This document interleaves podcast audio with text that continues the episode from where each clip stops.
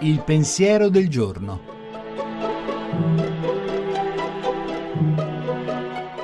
In studio padre Antonio Spadaro, direttore della Civiltà Cattolica.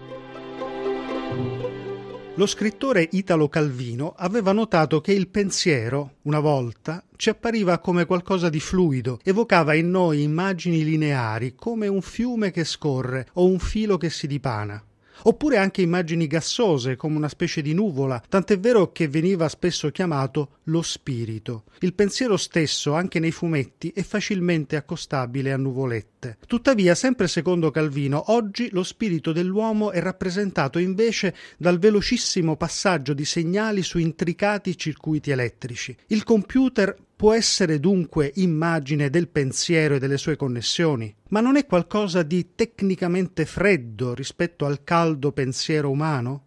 Per capire bisogna tornare a Papa Paolo VI, da poco proclamato beato. Egli nel 1964, in un discorso davvero pionieristico, disse che il cervello meccanico viene in aiuto del cervello spirituale e che l'uomo è in grado di compiere lo sforzo di infondere in strumenti meccanici il riflesso di funzioni spirituali. Forse è proprio questo ciò di cui oggi abbiamo bisogno al tempo di Internet, una visione profondamente spirituale della tecnica.